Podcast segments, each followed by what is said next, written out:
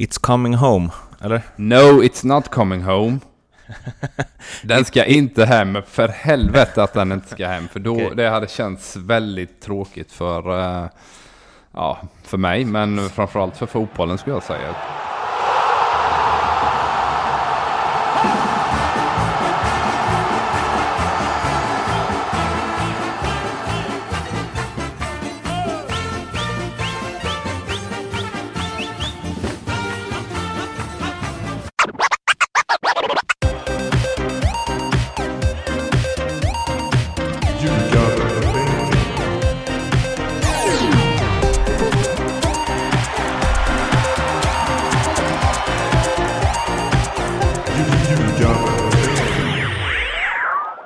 Ljugarbänkens VM-podd är här igen. Det är semifinaler som spelas eh, eh, just nu. En har spelats, en ska spelas. Vi stack emellan med en timme allsvenskt snack igår, men ska förstås ro det här VMet i land.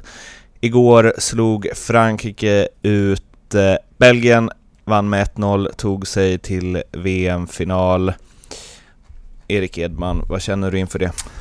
Att eh, jag förmodligen är en av världens sämsta tippare. För jag ja. trodde ju inte så mycket på Frankrike eh, inför det här mästerskapet. Visst, jag kan väl också se, precis som alla andra, att de har väldigt mycket bra fotbollsspelare eh, i det där laget. Men jag satte ett frågetecken kring samspeltheten och den här rollfördelningen och är inte heller helt övertygad om Pogbas roll centralt och så vidare. Men har växlat upp Eh, trycker ut Argentina först och sen eh, Uruguay på vägen här och så igår också så, så står man för en stabil insats trots allt i en ändå en väldigt jämn match. Ja, det var ju det laget av alla de man kunde ha några från, som helst favoritförväntningar på som du var mest kritisk mot och ganska länge, hela gruppspelet var det Ja, men jag tycker att de var lite slow starters. Uh, Giroud tycker jag fortfarande har väldigt svårt va. Uh, Flest missar i VM. Han gick om Marcus Berg. Oj, stort. Ja. Eh, men men där, där har de väl eh, den svaga länken då, om man ska ta upp det här spåret igen. Eh, eh, tycker inte han är mm, speciellt jättebra i det andra spelet heller, om jag ska vara brutalt ärlig. Utan en helt okej okay forward som givetvis hade spelat i Sverige, men eh, snackar man världsmästare så får man lite Stefan Guvars-känsla på honom faktiskt här. Ja. Ni eh, ungdomar som lyssnar på det här får googla det helt enkelt, Stefan Guvars. Eh, men eh, här får, man får ju också lite Maguire-feeling här. Det är väl bara att säga grattis Frankrike och grattis Giroud att han kommer avgöra VM-finalen med tre mål. Ja, exakt. Det kommer ju garanterat bli eh, en matchvinnare där nu på, på söndag. Mm. Uh, men uh, tråkig match, må jag säga.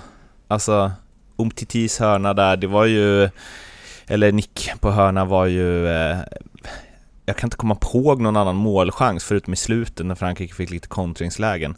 Men annars var det ju eh, och jag såg att Courtois gnällde efteråt också på att Frankrike spelar så tråkig fotboll. Och det, det var ju, ah, jag vet inte, jag såg den ute bland massa folk på eh, ett utställe i Stockholm och det, alla är så pepp innan, men så här, det är typ så tråkig fotboll så att om du inte är sjukt, sjukt, sjukt intresserad så är det lätt att zona ut alltså. Det blev ju, det blev ju så i andra halvlek då. Första halvlek tycker jag belgarna börjar bra, ha några chanser där. Aldeverelt har ju ett bra läge där. Eh, där Loris gör en väldigt, väldigt fin räddning.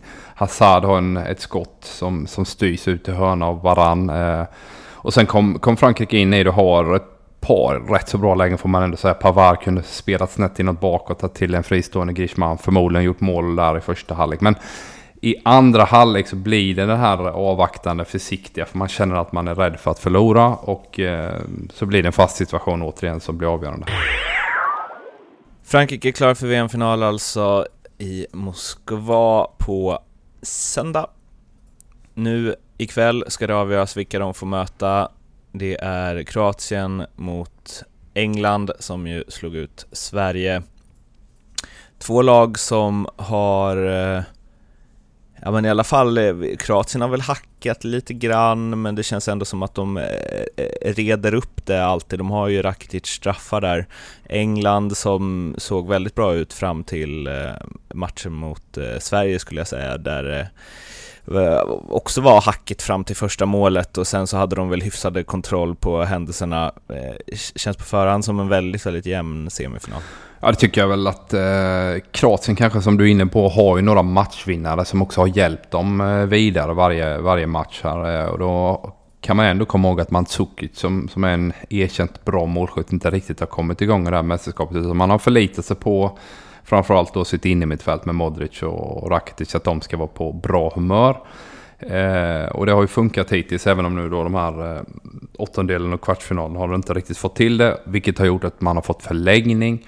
Eh, och nu är det ju stora frågetecknet, har man hunnit återhämta sig så att man har bensin i, i, i benen så att säga. Att, att kunna eh, krama ut ytterligare en eh, toppinsats. För det, det, du har ju den fysiska ansträngningen men det är också den här mentala urladdningen som såklart eh, det blir efter en, eh, ett straffomgörande då. Om du kollar på eh, de elvor som förmodligen kommer ställas på planen vilka är bäst? Jag, jag tycker att Kroatien har, har, ett mer varierat spel. De kan både gå på det här fysiska som England är otroligt starka på.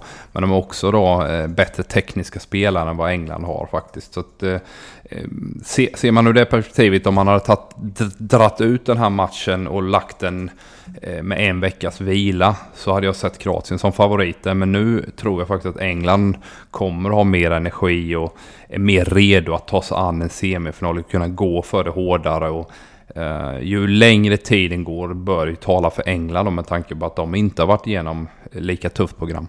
Men spelar det någon roll då? De har ju ändå varit lediga flera dagar. Jo, men det, alltså... Alltså, så jävla många dagar är det inte. Nu, nu eh, blir det ju klart jättetufft för det laget som går till final, för man har ändå mindre vila. Men om du summerar upp det, att du ska ändå igenom sex matcher innan finalen. Då är det fem då i en semifinal och Eh, då tror jag ändå att England har liksom konserverat mer energi och kunnat spara mer energi. Du har den här Belgien-matchen också, där man ställde upp ett väldigt reservbetonat lag.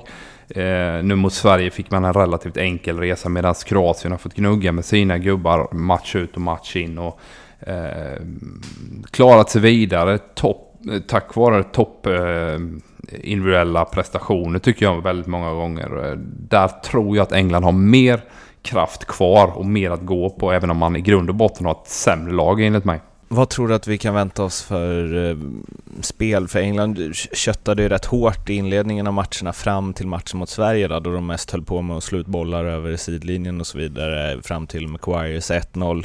Eh, Medan Kroatien känns väl, de känns oerhört kontrollerade alltid i princip. Det är aldrig något eh, men det är aldrig ös framåt och det är aldrig bara backa hem utan de är extremt balanserade. Ja, definitivt. Och, de kan anfalla på flera olika sätt. Eh, med många olika spelartyper som jag var inne på också. Då med, du har Mandzukic, du har Lovren och, och Vida, de här på hörnerna som är starka.